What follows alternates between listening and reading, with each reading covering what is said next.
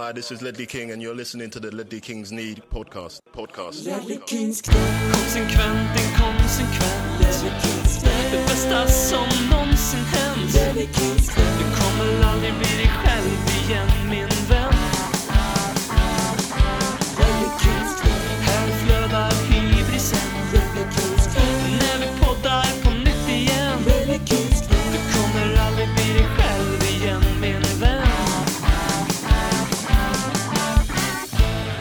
Fabio, Fabio, why not you give me the Tottenham job?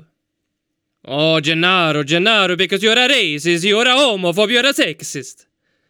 Ja, det är väl så vi kan hoppas att det lät i alla fall när Fabio Paratici stängde dörren, skrek 'fuck you' åt Gennaro Gattuso och ringde upp Daniel Levy och sa 'han kommer inte, han är borta ur leken'. Du lyssnar på Lelle Kings knä och vi har ju egentligen sommaruppehåll, men vi kunde inte riktigt hålla oss efter den senaste veckan, de senaste veckornas cirkus i Tottenham-lägret. Det har nu gått, ja, snart 60 dagar tror jag, efter det att José Mourinho lämnade och Tottenham har ännu inte anställt en manager i eh, en sommar då vi behöver förnya, sälja, vi behöver göra om hela truppen, vi behöver ha något att tro på. Just nu har vi inget att tro på. Därför kommer Lellekins knä in med lite terapi. Robin heter jag och jag har med mig som eh, vanligt, men inte riktigt som vanligt, men nästan som vanligt, mannen som har lämnat Sveriges 17 största stad, eller rättare sagt ska lämna Sveriges 17 största stad, till förmån för eh, Sveriges solsäkraste stad, Karlstad, här i sommar. Eh, i klädd i en Union Berlin-tröja, delar initialer med brända mandlar. Det är ju ingen annan än eran favoritbetygskonsult, eran Lamela-älskare, BM. Hur är läget i sommarsverige? Mycket bra, mycket bra. Jag tänker att eh, vi har ju levt i Italien-bubblan i några veckor nu sedan Cash Money Fab blev våran eh, inofficiella Mm. sportchef. Eftersom det, han börjar tekniskt sett inte börja jobba förrän första juli. Eh, och eh, det italienska vädret har ju hittat även till Sveriges eh, inte mest solsäkra stad, alltså Eskilstuna. Utan eh, eh, den 17 största staden är det ju i Sverige som alla vet vid det här laget. Men det är inte den solsäkra staden som varma, glädjerika, sköna Karlstad. Eller Acke Värmland, du sköna kanske man säger. Jag kommer inte ihåg. Kan jag säga båda? Jag får plugga på det. Men eh, jag tänker att vi börjar starkt här i podden med, med stereotypisk Italien-accent eh, här. Så att vi, det blir, får vi många social justice warriors på oss här i... Alltså de som alltid kallar alla andra människor för social justice warrior eller PC circle jerk eller virtue signaling och allting var Milan Reddit kastade ut sig över Tottenham dit och igår kväll när detta drägg till fotbollsspelare, fantastisk eh, defensiv eh, mittfältare en gång i tiden, Gattuso. Men för mig så har han ju alltid varit död på fötterna sedan han skallade och tog strypgrepp på en 65-årig man i Champions League. Eh, vilket är under alla fotbollsspelares värdighet och under alla människors jävla värdighet.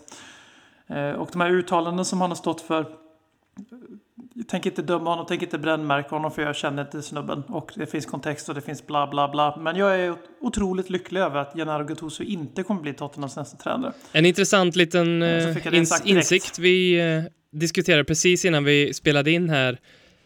Det är ju den att om man tittar på den reaktion som vi Tottenham-fans rörde upp igår när eh, ryktena om Gattuso kom ut. Det trendade ju till och med i, eh, i England på Twitter. I UK så trendade begreppet No to Gattuso.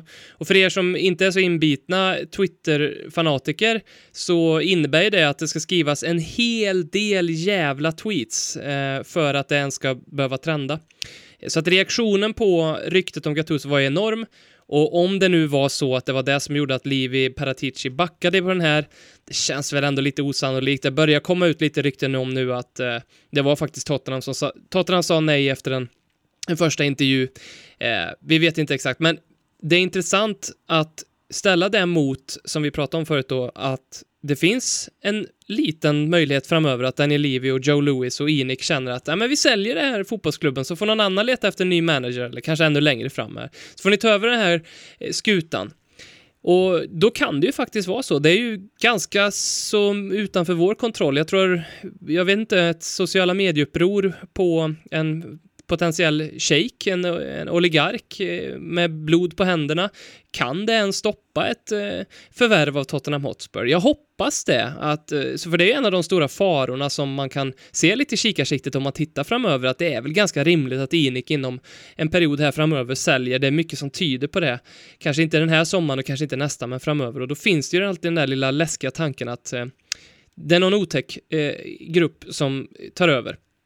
Men det lämnar vi åt framtiden. Vi, vi kan väl börja med, jag tror att det uttalas Parachi. Men eh, jag ska låta det vara osagt. Jag, jag, är inte likt min kompanjon Marcus Håkman expert på det här med uttal på, på, på sådär. Så att eh, vi säger Fa Fabio Paratici eh, för att det också låter lite mer som parasit och det tycker jag är kul. Eh, först och främst med att Fabio Paratici kommer. Din reaktion på att vi har en sportchef och din reaktion på att det är just han? Eh, först och främst är det ju det är ju inte den första sportchefen vi har genomlevt, eh, inte ens som podd. Vi hade ju, Fabio, nej, inte Fabio Baldini, vad fan hette han? Franco Baldini. Franco Baldini. Eh, även känd som Lamelas värvaren, han som värvade mm. Lamela. Men han var ju ingen succé, men man får ändå lov att säga att det hände en hel del grejer och han fick ju precis som AVB fick han ju ganska otacksamt uppdrag. Det gavs eh, en hel del löften i AVBs fall att Modric inte skulle säljas och sen att Bale inte skulle säljas. Men båda två sakerna hände. Fick inte Moutinho, eh, fick sju stycken pusselbitar för att lösa ett stort pusselformat hål, eh, walesiskt hål i pusselbygget. Och där måste vi bara stanna upp där lite, men historierevisionismen kring de här sju spelarna som ersatte Gareth Bale är ganska häpnadsväckande. För helt ärligt alltså, det är ju bara två av sju som floppar. Det är ju Vlad och Soldado som floppar. Lamela har gjort tio år i Spurs ja. snart. Levde inte upp till vad vi trodde han skulle vara. Eh, Christian Eriksen som vi tyvärr kanske har sett på en fotbollsplan för sista gången. Eh, var ju en toksuccé. Eh, och Nasser Chadli satte sin prislapp på en succé. Ja, alltså, alltså Nasser Chadli var en poäng. Etienne Capoe var inte heller en flopp. Det skar sig mellan honom och ja. ledningen och därför blev han såld. Men han, han vann Europa League här i somras, så en dålig fotbollsspelare Nasser var han Chadli var ju en poängkung. Plus att det här ja, fantastiska rykten att... om att hans eh, manslem skulle se ut som en delfin. Det, alltså, man kan ju inte kalla han en flopp, va? Nej, nej, det är omöjligt. omöjligt. Så att eh, jag, bara, jag bara tänkte på det när jag tog upp Aldiner. Alltså, vi har sett det förut. Innan det så var det Komoli och vi har haft Arnesson i liknande roll. Liksom. Så att, eh, det är ju inte nytt, utan det här är ju någonting Livi vill ha. Och sen inte vill ha. Om man tänker. Alltså, för då det, det innefattar ju att släppa ifrån sig det som vi, eh, vi tyckare och supportrar och eller supportrar har sagt nu i år är ju att Livi är fantastisk på att bygga runt en klubb. Alltså det kommersiella intäkter, eh, kommersiell profil, eh, marknadsandelar i andra mm. marknader. Bara det att vi var nära på att få ett eh, ostrum. Va? Mm, infrastrukturen kring Tottenham som till och med inkluderar ett fucking Öl ostrum. som hälls upp underifrån. En skywalk. Nu låter jag som att jag är ironisk, men jag håller ju med dig om detta givetvis. Och en skywalk är ju liksom, det är ju få klubbar som kan skryta med att de har en skywalk. Det. Och det är också få klubbar som kan skryta med att de skickar upp sin A-lagstrupp där, varav tre stycken ser ut som de ska dö bara Harry tanken Winks, på att gå ut på Skywalken. inte helt otippat en av dem. De, tving, de, tving, de tvingas ändå ut med den där jävla Skywalken för content. Och det, det, man, man ser Livis ruthlessness ända ut i fingertoppsspetsarna när det kommer till sådana här grejer. Eh, så att eh, det är ju bra på det stora hela. Det är svårt nu Eh, att gå och säga nej, vi tog fel Director of Football som att man kan bara välja och vraka. Nu råkar det vara en sommar där Ralf Ragnik och Luis Campos eh, också fanns tillgängliga. Men eh, Paratici är ju och förblir en av de som var med och byggde upp det Juventus som har tokdominerat i Italien som de kom tillbaka från sin bestraffning i Serie B. De som är kritiska kring honom säger ju att det var inte hans förtjänst utan att det är Marotta som nu är i Inter och vann scudetton där med dem. De som är lite mer positiva till honom säger att han eh, framförallt innan Juventus visade ett jävla eh, öga för talang. Eh, Sampdoria gjorde de en jättefin säsong ihop tillsammans. Eh, Sampdoria åkte sen ut när Paratici lämnade och hans senaste värvningar i Juventus är ändå Federico Chiesa och Dejan Kulusevski bland annat, Mattis Delight. Eh, Cristiano Ronaldo och Paolo Di Baya. Liksom. Men eh, av de där så ser vi det ganska unga, väldigt, väldigt, väldigt, väldigt bra fotbollsspelare. Som i och för sig kostar väldigt mycket mer pengar än vad vi är vana att spendera. Men det är ändå någon form av serial winner som vi tycker om att mima. Som kommer in och uppenbarligen med tanke på hur vi tvärvände i managerfrågan, eller huvudtränarfrågan som det definitivt är nu när vi har en director of football, eller sportchef som vi säger på svenska. Eh, Han är väl tekniskt sett general manager Oklart. va? Ja, jo, eh, men visst var han det. ja, det var oklart. lite am amerikaniserat. Han fick någon, han fick någon sån här footballing director operational Ser officer. väldigt bra ut på. LinkedIn oavsett. Ja, precis. Eh, Så att det är liksom... eh, Han har ju uppenbarligen fått den makten som jag har svårt att se att tidigare har fått. Eh, Danny Levy verkar ha tagit åt sig av det här och verkar ha insett sina sportsliga begränsningar när vi flög upp på en nivå som Tottenham inte har varit på, på i modern tid, tänker jag säga helt enkelt, i Premier League-eran. Eh, Och han vis, då visade det sig att hans stil, att istället för att köpa ett säkert kort för 50 miljoner, alltså tänk ett Milan Skriniar, så köper man två stycken mittbackar, eller två spelare för 50 miljoner, för då har man två chanser att någon av dem blir en världsstjärna. Eh, lite så fattigmansklubbstänk i, i, vår, i relativa termer av var Tottenham befinner sig på näringskedjan. Inte jämfört med 95% av fotbollsvärlden. Eh, utan så att jag är positivt inställd till det, men samtidigt är det svårt att säga att en man som börjar sitt jobb här nu om två veckor officiellt och med den jävla soppan eh, tränarfrågan har blivit sen han kom in. Och vi ska vara ärliga och säga att den var en soppa redan innan. Eh, men så är det ju svårt att känna sig lika optimistisk efter Gattuso incidenten. För det här är ju, allting tyder ju på att det är Paratici som har sett att Gattuso blev tillgänglig. Dumpat Fonseca, eller Fonsorro som vi kallar honom. Eh, som en gammal disktrasa som har använts till kötsliga lustar. Och sen eh, helt enkelt upptäckt att i, i England så har man en lägre tröskel eller vad man fan nu ska uttrycka sig för den här typen av uttalanden och det blev ett stort supporteruppror. Där jag ska vara ärlig och säga att ganska mycket av det kommer inte från de här eh, klandervärda uttalandena om de här olika frågorna, jag är helt övertygad om tyvärr. Utan det är att det plus det faktumet att Gattuso är ännu mer underväldigande än Paolo Fonseca. Plus hans historia med Tottenham som är liten men riktigt smutsig och någonting som jag har all förståelse i världen för, precis som jag hade med Mourinho. Att man behöver inte tycka att det är kul när någon, som har, någon man inte tycker om kommer in och tar över Tottenham. Man behöver inte ha samma respekt och förtroende för dem. Eh, Utan det är okej att som, supporter, som supporter att tycka att Gattuso är ett svin för det han gjorde mot Joe Jordan och det räcker så. Eh, Plus det att, eh, sportsliga. Eh, Det är inte ett... eh, Han vann eh, Precis. Coppa Italia med Napoli, men, sen, men han har ju...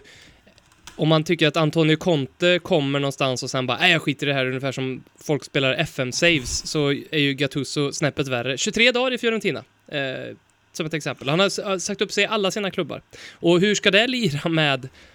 Eller fått fått spark. Hur ska sparken. det lira med en Daniel Levy?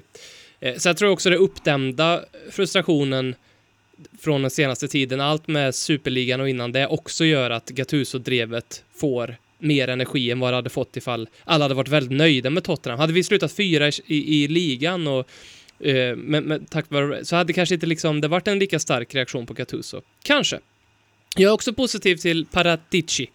Ehm, jag tycker att jag har läst många artiklar om det de här värvningarna han har lyckats göra i Juventus. För mig så tycker jag att det blir lite skevt att titta på exakt vilka namn det är som han har värvat och bedöma hur han kommer att prestera i Tottenham som sportchef. Jag tittar hellre på, han har gjort värvningar som för Juventus var viktiga och vad Juventus behövde. Det är intressant för mig. Ehm, om man, för det, han har gjort ganska många, Ronaldo till exempel, han har en tidig kritik var jag, men han har ju bara värvat massa föredettingar och gamla spelare till Juventus. Det betyder inte för mig i alla fall att han kommer göra samma i Tottenham. Det betyder bara för mig att han kan få en affär över linjen. För let's face it, alltså, Luis Campos får ju också väldigt mycket eh, hyllningar och eh, backning och eh, han är upphåsad.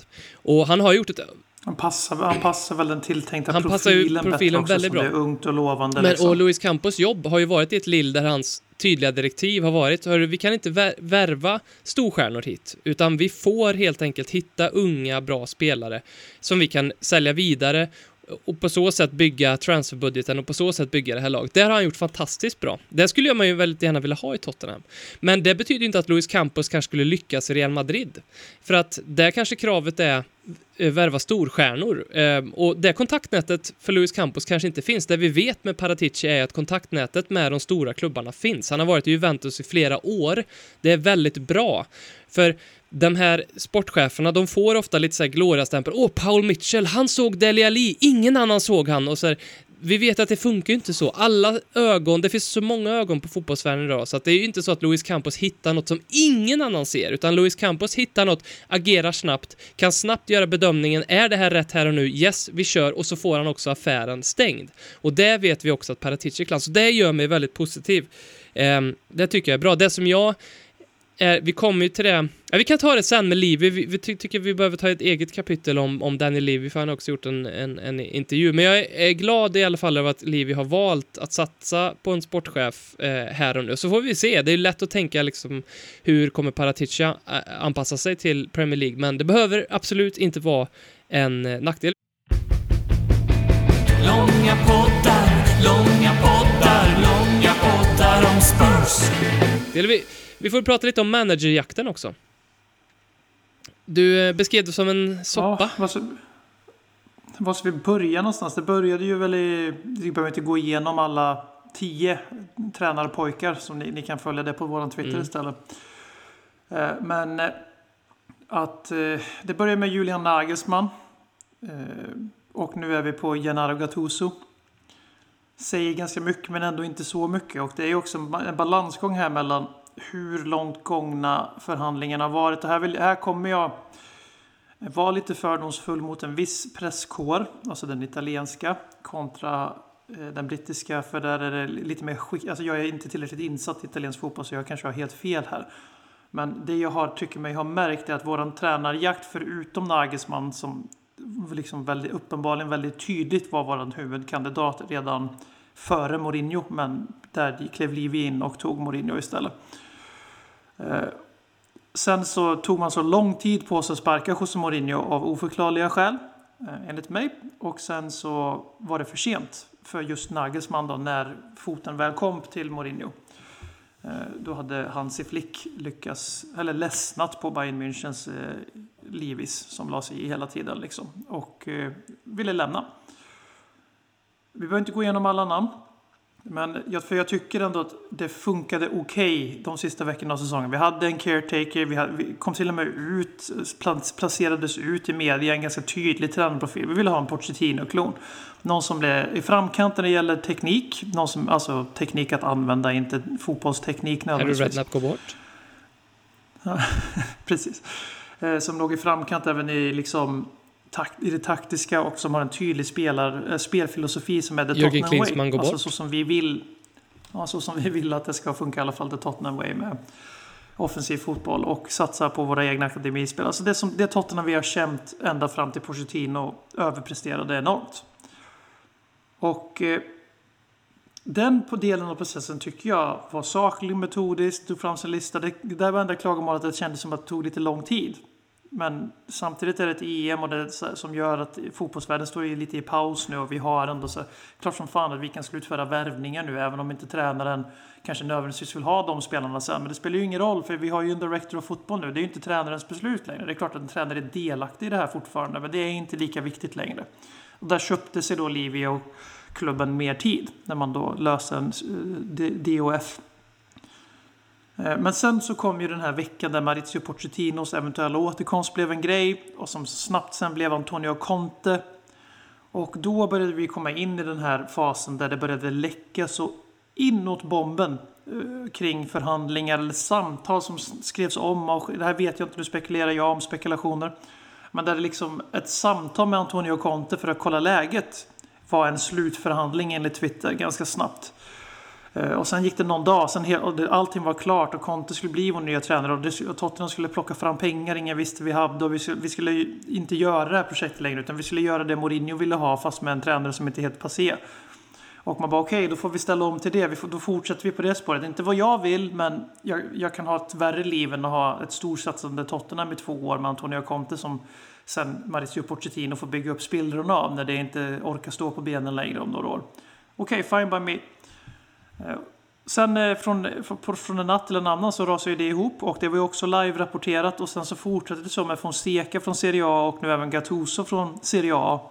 Lata kopplingar Paratici här. Check.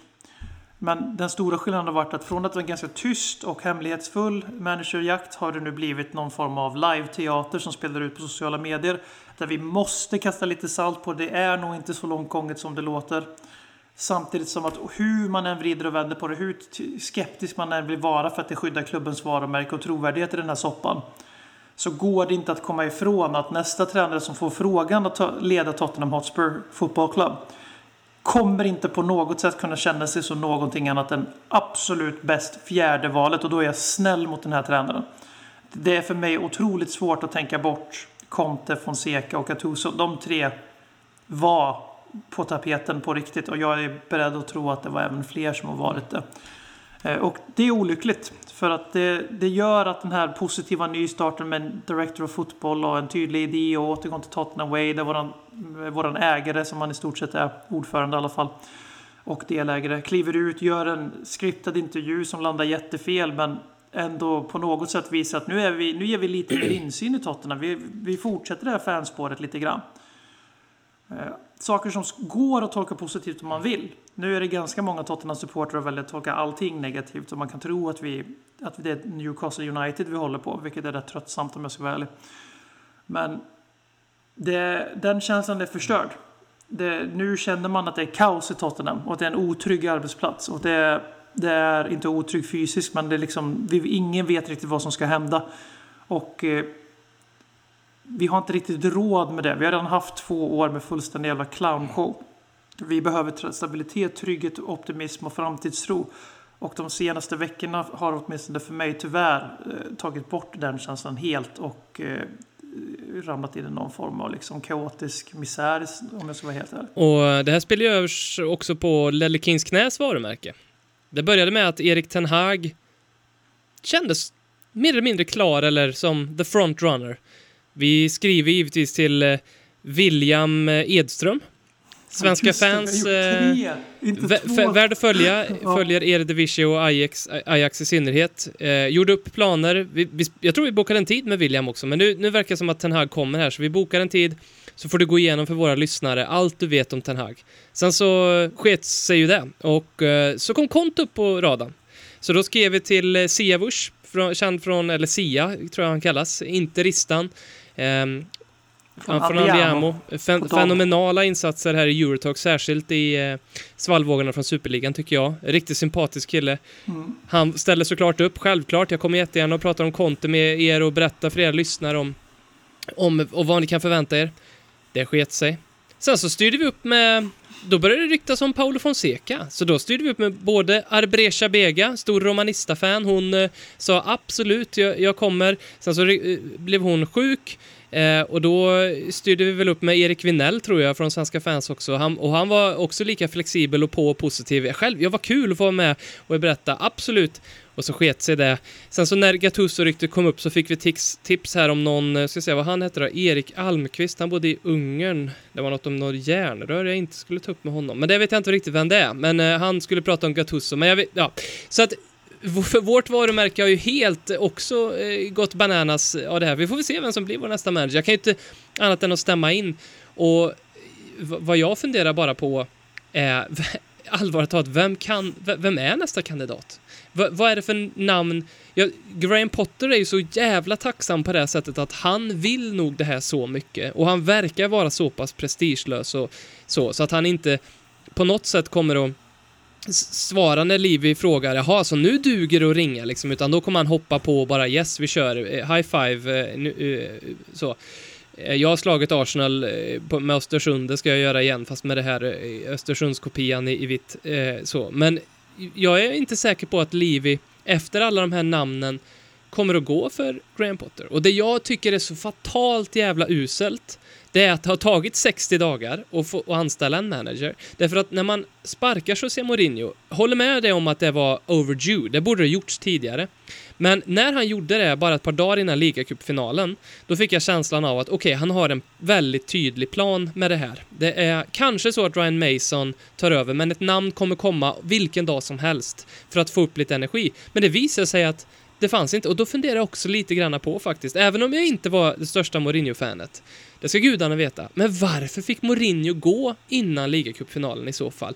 Det leder mig till att dra en slutsats som är en hypotes, som är bara min, min teori, men att det var något finansiellt med det. Det var säkert någonting om att eh, i kontraktet, om Tottenham avslutar José Mourinhos kontrakt och han har vunnit en titel eller har klarat topp 4, då ska José Mourinho få den här ersättningen. Det var prestationsbaserat helt enkelt. Har, har vi inte gjort det så är det så här mycket. Ehm, jag vet inte, och, och då funderar jag på, återigen, som vi har varit inne på så många gånger, Daniel Levy säger i All or Nothing-dokumentären, och han sa det senast här i en intervju, att jag gör alltid det bästa för Tottenham Hotspur Football Club. Och jag tror en, jag tror på honom när han säger det, för jag tror verkligen att han tror att han gör det bästa för Tottenham Hotspur Football Club. Problemet är bara att vi andra supportrar, vi tycker inte att du gör det. Vi ser en annan bild, Daniel Levy. Vi tycker inte att du gör det bästa för Tottenham Hotspur Football Club. Um, Levy-intervjun var... Han la ut, var, hur långt var det? 7-8 minuter. Det var ju... Um, det kom ju ut samma kväll som eh, den här fruktansvärda incidenten så vi ska... Det, det, var ju, alltså, det var ju minuter skillnad bara. Jag skulle precis börja titta på den när det hände ja, med Christian Eriksen. Så den, vi kommer till sen, vi får ju prata lite Eriksen då, det skulle jag vilja göra. Men i sju minuter intervju med Daniel Levy. Eh, som, det känns väl som att han eller sociala medieteamet mer eller mindre, okej okay, nu du får väldigt mycket skit på sociala medier här så nu behöver vi ta en runda till och sälja in dig och visa vilken fantastiskt dedikerad och Eh, Eh, smart och duktig eh, ordförande och VD du faktiskt är? Eller vad, vad var din slutsats av den intervjun? Den var ju absolut planterad för att lugna, lugna lite. Eh, nu kommer inte jag ihåg exakt eh, på grund av det som hände samtidigt. Eh, om den var någon dag innan eller om det var någon dag efter Paratici blev officiell. Om det till och med var samma dag. Jag, jag, det var väldigt nära i alla fall i tid. Jag är ganska säker på med att Paratici blev officiellt anställd och Tottenham Hotspur. Eller kontraktet signerades så att säga. Eh, det kändes som en del i det att skapa lite optimism eh, och sen är det alltså intervjun är ju liksom pinsamt tillrättalagd. Framförallt frågorna är ju väldigt tydliga. Nu får vi också vara ärliga med att det här är ju inhouse media så vad fan förväntar sig folk egentligen? Man, är, man, man, man begär ganska mycket om man tror att Spurs TVs eh, journalist eller reporter eller vad vi ska kalla honom, han som gör alla eftermatchen intervjuer och sådär. Om man tror att han ska ställa de riktiga frågorna i det här läget, då, då får man ju liksom tänka om. Men det är en fråga där framförallt när han ska försöka bygga upp den Elivi som den personen som han ser. Och här, vi har ingen som helst anledning att misstro ett ord i att den Elivi är, alltså dör för den här klubben, alltså internt. Eh, för vi kan inte liksom få båda delar. Vi kan inte både kalla honom för en clown och pajas när eh, det går dåligt som det har gjort nu i några år. Eh, och nu är vi väl mitt i skärselden av pinsamheter om man ska vara krass. 2021. Men Samtidigt så liksom vad han har gjort för att bygga den här arenan, det var nog inte helt etiskt på tal om den här ägarfrågan vi pratade om förut. Vi har ju ganska tur med de ägarna vi har, men det var ju en hel del shady business som hände, hände igen 17 när vi lyckades bygga det här skritbygget mm. exempelvis. Så han är beredd att gå ganska långt för Tottenham. Vi, vi kan väl bara, han har aldrig får vi plantera en, konspirationsteorin där. Det var väl en, om jag minns rätt, en business owner som inte ville sälja ja, han ville inte mark. sälja sin mark. Och så brann hans verksamhet ner.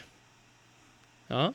Ja, jag har också för mig att det var så. Det, det är ju förmodligen, till, ett, förmodligen ett sammanträffande, men det är ju det är lite, lite shady. Och ja. sen också lite shady att det upptäcktes... Um, det, det upptäcktes ett, ett, eh, en cannabisgömma väldigt nära eh, White Hart Lane som var alltså helt ofattbart stor. Jag, jag, det här låter alldeles för stort när jag säger men jag tror att det stämmer. Ungefär 200 fotbollsplaner stort. Det här, det här, det här är helt Jodå, jodå, jodå. Ska vi, ska vi kolla? Cannabis, Nej, men... Tottenham Hotspur Stadium. Eh, Tottenham Cannabis Farm. Tottenham found three acres of cannabis in warehouse they owned during ground development and had run in with gangsters. Three acres. Eh, jag vet inte hur stort det är. Eh, Tre hektar ja, va? och, och det då? T- 200 fotbollsplaner sa du väl? Så vi, vi står Ja, vi fast säger vid det. det. Tre kilometer tror jag att det... det ja, ja, ja, ja. Rune, Rune kan komma Ja. in och rätta oss. Men det, i alla fall, eh, det, det är kul. Eh, på tal om shady business. Men eh, fortsätt. Nej, men det, är, det är ju det här liksom att frågorna de är så tillrättavista. Men jag valde ju att se på det här. För det första så har jag, jag har ingen som helst reaktion på innehållet. Alltså han säger, först och främst försvarar han sig själv. Det är liksom att jag är inte personen som går ut i media. Och det vet vi redan. Så jag, jag har så svårt att förstå varför han ska hängas för att han... Jag, såg väldigt många faktiskt säga att han snackar upp sig själv i den här intervjun. Ja, Jag tycker inte han gör det. Alltså jag, han berättar att han är en privatperson som, är, som inte sköter saker och. Han har aldrig gjort det. Vi har haft Gareth Bale-soppan en hel sommar där hela världen skrek om vad fan hände med Bale. Liv sa inte ett ord Mm. om det. Han har inte sagt ett ord om Harry Kane heller. För och det, det är den enda grejen i den här intervjun jag blev helt chockad över. Det var att våran inhouse-kille, jag tror Ja, just det. Paul Han var lite- jag kan vara ja, helt ute mm. och cykla. Han ställer alltså frågan, Harry Kane, Mm. till Daniel Levy i det här. Och jag bara wow! För det var den enda grejen. Så här, bara, det här trodde jag inte skulle beröras ens med en tång. Och där, det jag reagerade på där var att nu när han faktiskt låter den här frågan ställas. För det, vi, det är klart som fan att han har de här frågorna har jag typ varit med och skrivit. Det, det fattar jag också. Han har åtminstone minst sett dem innan. Så funkar ju alla intervjuer vill jag påpeka. I stort sett. Eh, och då tittar han på den här. Och, eh, och sen så låter han frågan vara med. Och sen så säger han inte. Han är inte till salu. Eller, eller motsatsen. Utan han, han drar en liten så utläggning om att vi, vi förstår, vi delar hans frustration. Vi är också besvikna, vi vill också vinna saker. Vi kommer göra det bästa för klubben i slutändan. Och jag bara wow, nu är, det, nu är det på riktigt att Harry Kane är tillgänglig på marknaden om rätt pris. Om, om vi får ett tillräckligt högt bud, då säljer vi Harry Kane. Det, där, liksom, det, var, det var liksom det enda jag tog med mig intervjun. Annars var det så här riktigt så här, medioker, vem bryr sig intervju. Som jag valde att tänka, det här är positivt för här, nu har Daniel Levy åtminstone gjort sig tillgänglig. Vi, vi har fått mer insyn i klubben nu än vi har fått på tre år. Och det enda responsen som sågs var att det var en jävla pajasintervju, att Levy är en jävla pajas, la la la la. Säg inte att han, att han inte har förtjänat att hamna i den här situationen där allt han gör dras över med tång eller nagelfars. Men det är också ganska tydligt nu att missnöjet kring Tottenham Hotspur är så enormt stort. Så att när vi gör framsteg, när vi gör reella framsteg som att våran supporter officer eller vad fan supporter representative som ska få sitta med i styrelsen nu och rösta och bli nedröstad 17-1. Att Hen får rösträtt direkt. Det var vi, jag tror vi var först med det. Inte ens Chelsea som var först med att säga att de skulle ta in ett fan i, i boardroom, Eh, styrelserummet, fick eh, rösträtt. Det fick våran. Det är på grund av ESL, så det är minus, ett, plus, ett, positivt gör inte, ett positivt gör inte den soppan positiv, men det är ändå ett steg framåt. Den här intervjun är ett steg framåt. Paratici är ett steg framåt. Det är Livi som verkar ha lärt sig av sin läxa för första gången på väldigt länge när det kommer till det sportsliga. Men negativiteten kring Tottenham nu, den är så omtäckande och helomslutande så att man kan inte ens andas om man tycker på något annat sätt. Och eh, tyvärr, hur mycket jag än vill försvara den i liv, jag tror vi gav han 4 av 5 när vi såg över hans 20 år i, vid rodret. Jag står fast vid 4 av 5 En liten kaosartad sommar eh, när vi ska värva en ny tränare. Jag kommer aldrig ändra ett beslutbetyg. Men upplevelsen från gemene man och kvinna som håller på Tottenham Hotspur är definitivt att den i livet är problemet just nu. Och jag vet inte riktigt hur han ska gräva sig ur det. För det kommer stå och falla med sportslig prestation. Och just nu har vi folk som vill ha en smärtfull rebuild som Pochettino pratade om. Samtidigt som man förväntar sig att vi ska vara uppe och slåss med drakarna. Jag vet inte vilken klubb de här människorna hejar på. Eh, och kan, ni kommer bli besvikna. Det är allt jag kan säga. Det är liksom, du kan inte få både och. Du kan inte både få det Poch sa. För en smärtfull rebuild är inte bara att vi ska sälja Christian Eriksen till Inter. Utan en smärtfull rebuild är ju också att du kommer gå back sportsligt några år. Alltså, vi kan inte utmana Manchester City samtidigt som vi förmodligen säljer våra bästa spelare genom tiderna till Manchester City och bygger om. Alltså det är, vi, vi, har, vi, vi måste välja väg som klubb och det gäller även supporterna. Så kan du få prata lite där. Han säger i intervjun att han gärna inte går ut i media och kommenterar saker. Samtidigt är det precis det han gör. Jag tycker att när man tittar på den här intervjun så lyser det igenom lite grann att det här inte är på något sätt för att försöka vinna över fansen eller att försöka framställa sig själv lite sympatisk eller dela lite sympatier eller empati så, utan snarare att försvara sig själv. Eh, Ja, Och- jo, och jo, det- jo, absolut. Ett försvarsfall. det yes. är en varningsklocka för mig, för då reagerar, i min värld tolkar jag det som att Daniel Levy reagerar på den här senaste kritiken som att supportrarna har fel. De fattar inte hur bra jag är för den här klubben. Nu måste jag gå ut och förklara det. Istället för att fundera på varför är det så otroligt mycket uppdämt och så mycket kritik och hat riktat mot mig just nu. Kanske borde jag göra något annorlunda. Och det här jag tycker jättebra att du anställer en, eh, en sportchef, men när ponera att vi inte får den rebuilden vi behöver. Ponera att vi inte säljer de spelarna vi borde sälja. Sissoko är kvar. Vi gör, vi gör inga bra nya värvningar. Vi gör en bajssäsong. Paratici får kicken. Vad händer då? Det är då jag är lite rädd att Daniel Levy fortfarande inte inser att han behöver ta ett kliv ifrån Tottenham Hotspur. Som sagt, alltså han har gjort det jättebra. Jag tycker att hans, jag tycker de, det är de senaste två, tre åren som, det har, som tiden och andan har kommit ikapp honom lite. För bara för tio år sedan så, en så sofistikerad affärsman så som han är, det, det fanns inte i andra klubbar. Men nu gör det det. Och då är inte han så, då är inte han steget före, då är inte han tuffast runt ett förhandlingsbord längre. Och då tycker jag det är värt att fundera på om han faktiskt fortfarande ska vara den som leder oss framåt. Billigare än knark Roligare än terapi Ledley Kings knä för den du redan är Men också för den du vill bli Christian Eriksen.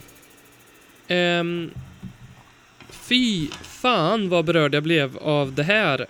Ehm, som såklart alla andra. Ett illamående och en eh, panik. eh, som jag, usch, inte vill känna igen. När jag såg Christian Eriksen segna ihop. Eh, så, såklart likadant eh, för dig. Så otroligt skönt att höra nu och se bilder från Christian Eriksen att han eh, verkar vara vid liv och trots omständigheter eh, bra och sådär. Ehm, vi kan väl bara kort beröra, jag skulle i alla fall vilja beröra, det, det här är ju inte ett Twitter-fenomen men att eh, som jag tycker är så intressant att det blir en reaktion på Twitter och sen så kommer det en reaktion på reaktionen. Reaktionen först var liksom oj vad hände med Christian Eriksen och bla bla bla. Sen så kom den här eh, uppläxande lilla reaktionen om att ehm, eh, varför sänder de de här bilderna? Och SVT gjorde det så mycket bättre än C More och, och det där är jag lite trött på liksom. Jag vet att producenterna har fått lite skit för att de visade bilder på, på på Eriksen och det är ju såklart väldigt osmakligt att man får se de bilderna. Samtidigt har jag väldigt svårt att förstå eh, eller tänka mig att en producent har suttit och verkligen fattat vad som händer och allvaret är ehm, och sagt sen på, sen på visa bilderna. Jag vet inte, jag vet, jag, jag vet inte om jag orkar liksom hänga folk i det här. Jag tycker bara allt är en stor jävla tragisk händelse som ändå förde med sig en hel del positiva saker. Christian Eriksen lever som det främsta exemplet av det. Eh, måste vi peka finger och eh, ajabaja massa folk? Jag tror att vi lär oss ändå. Eller vad tycker du? Alltså där och då i stunden, jag håller helt med dig. Jag, har, jag väl, väljer att inte tro så illa om människor så att man gör det medvetet. Men jag förstår samtidigt den här invasion of privacy framförallt som det är. För i det läget när, och nu har jag, vad jag läst mig till så var det betydligt mer integritetskränkande på brittiska sändningshus framförallt. Vad jag har läst mig till där de bland annat liksom zoomar in och filmar frun eh, som springer ner till planen eh, när hennes man Christian Eriksen håller på att dö. Eh, han är ju död, i, oklart hur länge. Eh, inte lika länge och hemskt som Fabrice Muamba. Som är, alltså där kan vi snacka mirakel att han fortfarande lever 78 idag. minuter eh, var han död för. Det är ju helt sjukt. Ja, det, är, det, är ju, det, är ju, det är ju verkligen det. Och där, om jag minns rätt från den eh, hemska episoden så är det ju så att det är alltså en Tottenham-supporter som råkar vara hjärtspecialist som befinner sig Mm. på matchen. Som tvingar sig in på planen och i stort sett räddar. Moambas liv. Här gick ju allting mycket snabbare. Eh, så på något sätt så vill jag ändå tro att de här sakerna hänger ihop på det sättet att Christian Eriksen fortfarande är här idag. Delvis på grund av att eh, Moamba gick igenom det han behövde gå igenom. Eh, och jag förstår verkligen det här att det är en naturlig reaktion i i stunden. För att man vill, alltså jag blev ju, man, man, alltså grejen är vi har sett det här tyvärr för ofta i fotbollen. Det händer ju inte jätteofta men det händer jag vill inte säga att det händer någonting sånt här varje år, men det, det är känslan jag får. Det är säkert lite överdrivet just nu eftersom det fortfarande är så nära till. Men det händer titt som tätt, liksom. det händer. Det är ständigt närvarande, man vet att det eh, Och man ser på Christian när han, liksom när han spelar ifrån sig bollen efter det här inkastet och bara när han bara stuper. Han, alltså man fattar direkt att något, alltså det är inte så här, oj, nu fick han ont i foten, nu fick han ont i, i nu har han, oj, nu har han brutit revbenet, Alltså man fattar direkt att nu, han, nu, nu har han liksom minst tuppat av av eh, värmeslag eller vad det liksom mest oskyldiga skulle kunna vara här. Eh, och jag tycker inte att man ska behöva se en människa få en elstöt på en fotbollsplan inför öppen ridå. Absolut inte. Eh, sen, man behöver inte hänga någon för att Och du kan välja att titta bort. I... Ja, ja, precis. Alltså, det, liksom, det är så här att eh, det är ju inte så att de bara nu, åh, titta nu jävlar, nu händer det grejer. Fort, fort, fort som fan, in med kameran där. Eh, absolut inte, det vägrar jag tro. Och eh, det, det man ska säga här är att det som de danska spelarna gör och framförallt Simon Kjär gör är ju sinnesnärvaron, den finns inte. Alltså, alltså det, han, eh, Christian Eriksen lever förmodligen idag på grund av Simon Kjär. Som att han, han och läkarna givetvis, de, de medicinska personalen som kommer ut. Han springer, han är ju inte den spelaren som är närmast Christian, utan han springer fram till Eriksen och han, han lägger honom i rätt läge och som obekräftade uppgifter plockar även ut hans tunga, för det är ju ganska vanligt att det, att det är det som händer när någon segnar ihop så här. Eh, han sen leder sedan sina lagkamrater i en sköldmur kring Christian som även får hjälp av finländska supportrar som kastar in flaggor för att de ska kunna hålla upp så att inte publiken ska se det här hända. Eh, och det är det jag väljer att haka fast i här nu när Christian, tacka gudarna, överlevde det här. Det är att se att när en människas liv var på spel så blev allting annat otroligt sekundärt. Och eh, allting gick ut på att ge honom den värdighet och den, den bästa vård och skydd han kunde få i det väldigt utsatta läget. För att det är liksom inte många människor som, som dör framför ögonen på en fullsatt arena inför tv-sändande kameror i hela världen.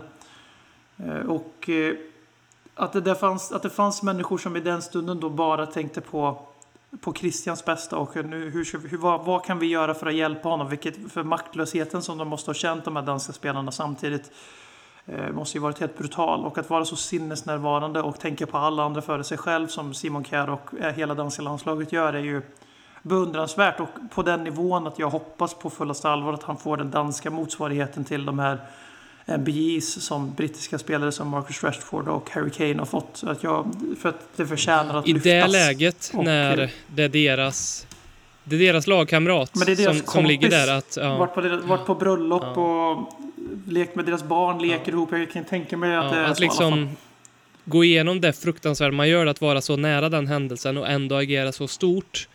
Det är bortom stort. Det är så gåshud och så fint agerat så att jag, jag blir nästan tårögd när jag tänker på det. Och eh, jag själv har gått HLR-kurs och jag kan ju säga så här att i de där lägena så man tänker ju lite grann att det finns absolut inget bättre ställe där det här kunde hända för Christian på än på den här fotbollsplanen därför att det är så många ögon, så många som snabbt kan reagera. För i ett sånt här läge så är det ju faktiskt så att ju snabbare en person får hjälp desto snabbt, större chans är det att man överlever. Så se till att ni har hjärtstartare på era kontor. Se till, kolla vart de finns. Det, det är en enkel sak att lära sig och kolla upp och som snabbt kan rädda liv.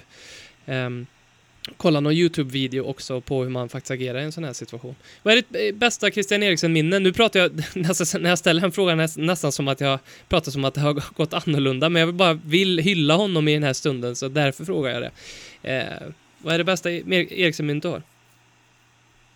Det, det, som, det första man kan börja här med för, för, att förklara hur man kom in på det här det är ju att eh, Christian Eriksen är ju en spelare som lämnade Tottenham under inte, alltså han skötte det väldigt mm. bra. Men det var ju inte, det var inte 100%, det var inte universell kärlek för honom när han lämnade. För han hade gått ner sig i prestation, mm.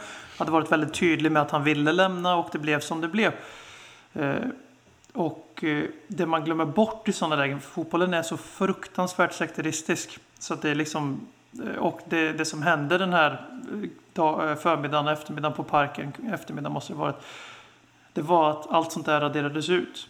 Och man fick en jävligt, i alla fall nu pratar jag för mig personligen, men jag kan tänka mig att det är många som känner igen sig, att man fick en otroligt nyttig påminnelse om att oavsett vad en fotbollsspelare gör mot Tottenham Hotspur, och nu vill jag bara igen påpeka att Christian Eriksson inte gjort någonting mot Tottenham Hotspur egentligen. Han ville testa någonting nytt. Livet är liksom kort uppenbarligen. Eh, Och, eh, men det var ändå en nyttig påminnelse att den här Harry Kane-soppan som kanske kommer att ske här nu i sommar, att man kanske ska tagga ner lite på de giftiga känslorna. Det är klart man får vara besviken på Harry Kane.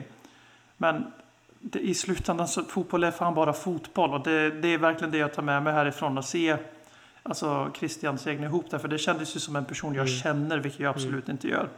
Eh, Och därför blir det en otrolig påminnelse att det är rätt meningslöst att lägga energi på att vara arg och missunna fotbollsspelare eh, flyttar till andra klubbar eller att de blir arga och kastar en Tottenham-tröja i backen och som hos Gali. Alltså, det, släpp de där också grejerna, gå vidare bara.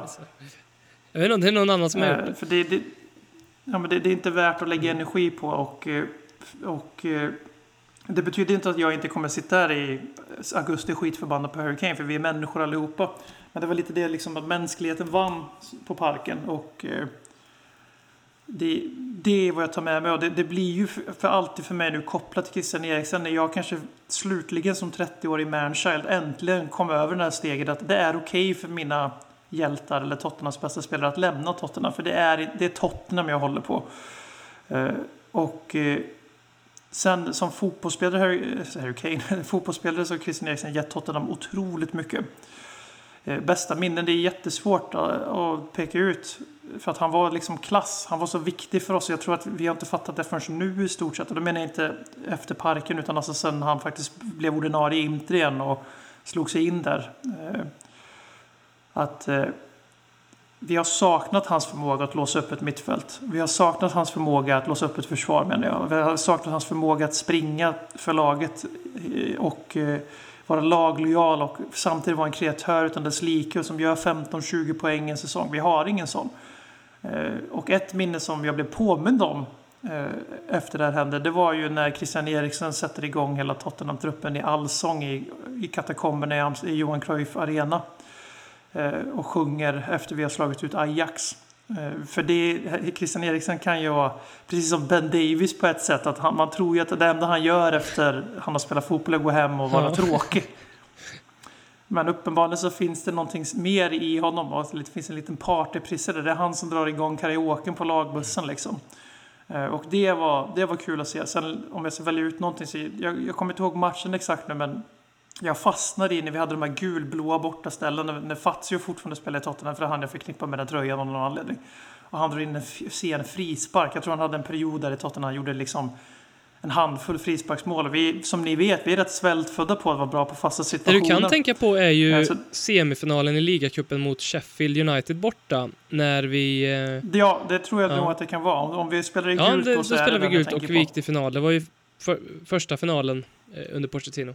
Ja, det måste vara Pochettinos första Ja. säsong i sådana fall. Ja, men då är det, nog, då är det den, jag, då är det den Mm. jag tänker på. Precis. Mi- Mitt bästa är ju målet han gör borta på Etihad. Kommer inte ihåg vilken säsong det är, men som cementerar att vi, vi är i alla Titelstrid minns jag inte exakt, men topp fyra definitivt. Och att vi slutar före City.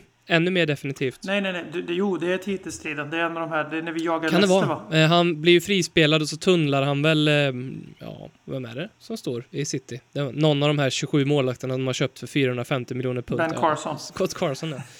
Eh, så, ja. Scott Carson, ja, just. Ja. Nej, väldigt, väldigt, väldigt, väldigt, väldigt härligt att Christian Eriksen eh, lever idag och eh, får vi se om han fortsätter spela fotboll. Han har ju fått en hjärtstartare inopererad, eller ska få inopererad och det är väl tveksamt hur, hur, hur bra det funkar att vara eh, professionell fotboll. Det kanske funkar jättebra, det vet inte jag. Men eh, vi hoppas såklart att, han, eh, att vi får se han eh, igen. Och om det inte blir så, så vilken jävla karriär Ja, och för, att- för ja, att- en av oss. ja. För det, det kommer vara vi och Ajax som framförallt, det kommer vara Tottenham man förknippas med. Om, om det tyvärr skulle Mm. vara slut nu. kan jag avslöja att mitt eh, lösenord i princip överallt på internet var Eriksen 89 eh, under väldigt, väldigt lång tid. Eh, och nu inser jag att det var ju otroligt idiotiskt att avslöja här så att eh, så, så fort jag... eh, Det är inte det längre, givetvis. Men jag måste, det är ett par konton jag bara behöver säkra upp nu. Är ett lunarstorm. mitt Lunarstorm och mitt efterfesten kan bli så att säga face-rapade efter det här. Eh, ja. Några sista EM-snackisar då. Eh, vad är du mest imponerad av i EM än så länge? Vem eller vilka? Jag är mest imponerad över, mitt, över hur mitt agg mot José Mourinho har gått så långt. Så jag blir på riktigt arg på Sverige när vi spelar mo- Mobile mot Spanien. För jag liksom vaknar upp med en dvala och bara... Eh, nu, hörru du, din lärdom om det här med Christian Eriksen, vad hände med den? Alltså Mourinho är bara en st- stofil som var i din klubb i 18 månader. Du kommer inte ens komma ihåg han när du är 60. Men varför är du arg på Sverige när du borde vara... Alltså jag borde ju vara liksom så stolt så att jag nästan går runt med nationalistiska tankar i hjärtat. Eh, Men istället blir jag frustrerad över hur Sverige spelade mot Spanien. Medan jag nu så här någon timme före vi, vi Sverige tar emot eh, Slovakien. Eh, så är jag helt enkelt eh, väldigt stolt över svenska landslaget och hoppas på en fin EM-sommar. Och sen är jag också mycket eh, bemused, eller skrattar lite åt hur engelska media som har gjort sitt absolut yttersta för att tvinga bort Harry Kane från Tottenham Hotspur till Manchester fucking City. För att de är så jävla bra, Manchester fucking City.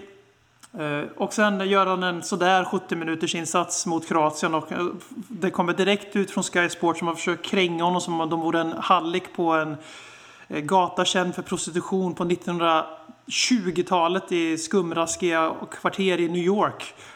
Så helt plötsligt, alltså Prohibition Era, så helt plötsligt så är Harry Kane inte vattenvärd och man skriver alltså med stor blaffig rubrik Är Harry Kane negativ för England? Harry Kane, välj dina vänner bättre. Vi älskar dig för alltid, Harry. Jag är jävligt eh, besviken på England. Jag tycker ju att den engelska truppen är den bästa på väldigt, väldigt länge. Framförallt framåt. Och jag tycker att, ursäkta uttrycket och håll för öronen, men England borde kunna gå ut och knulla fotbollsmatcher. Alltså Englands lag... Gå ut och bara... Mm! Alltså vilken trupp! Alltså Grealish, Kane, Sterling, Foden framåt liksom. Fan, Mount! Fattar, Grealish gör inte ens en minut mot Kroatien. Jag Och- förstår vad du säger. Grealish får inte ens De göra går en ut- minut. Då har, då har man De en går bra ut och är trupp. tama och lite försiktiga och liksom så här, vi spelar på 1-0 nu. Vad fan! Det, är, det, är också, det, det var också lite för mig lite flashback till... eh, De gjorde väl en okej första kvart, men sen så bara... Eh, jätte, ganska bra försvarsspel, men så Kroatien var också otroligt eh, tama. Jag tror, tror att de, eh, de är past it. Det kändes lite som att båda lagen känner att fan, vi vill inte vinna gruppen egentligen. För då får man Portugal Mm. eller Tyskland med stor sannolikhet. Det, kände, det, var, det var någon som påpekade på mitt eh, före detta jobb, får jag lov att säga nu.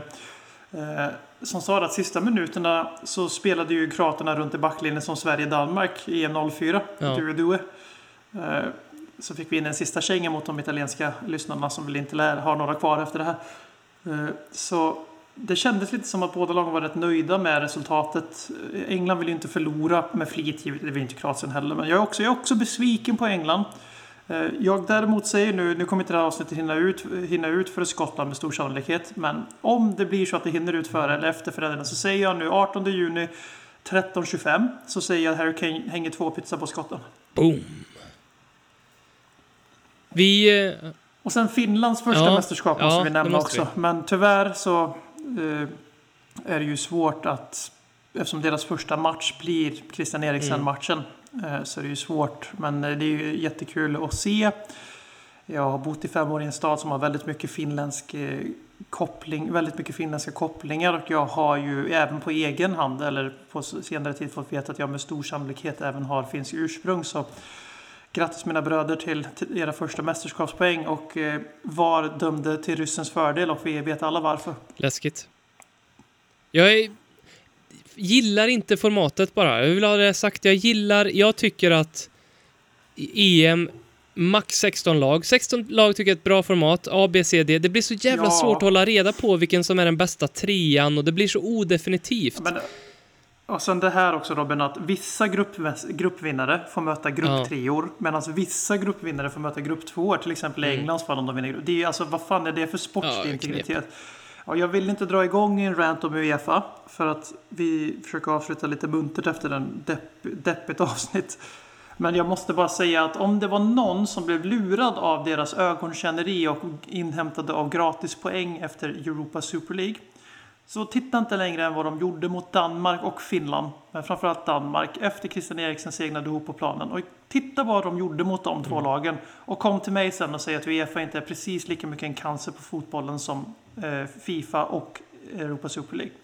Vi, vår kamp som supportrar är inte sluten. Nu har vi sänkt de sex klubbarna i England.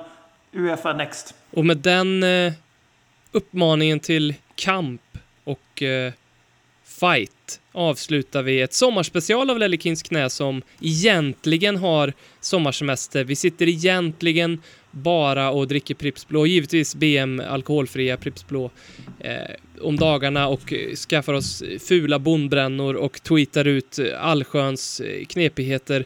Men eh, andan kommer antagligen falla på vid minst ett tillfälle till här under sommaren när vi gör klart med nästa manager som jag inte har en aning om vem det kommer bli. Min spontana känsla är att eh, Livy Livi kommer att eh, göra en U-turn och försöka med, för han har ju gått på väldigt många som är kontraktslösa eftersom att det innebär att han inte behöver lösa en eh, ett kontrakt helt enkelt och betala för mycket pengar. Men jag tror att han kommer att vända och kanske börja leta efter Ten Hag. Men lite, lite jobbigt känns det också som att han kanske kommer att be Paritici att raida alla före detta Serie A-tränare som just nu är kontraktslösa med. Eh, och där vet jag inte vad som kan finnas i, i det kölvattnet så att säga. Jag hade ju hoppats på Fonseca lite grann, jag hade lä läst på lite. Ja, du hade ju ja, gjort din research du med.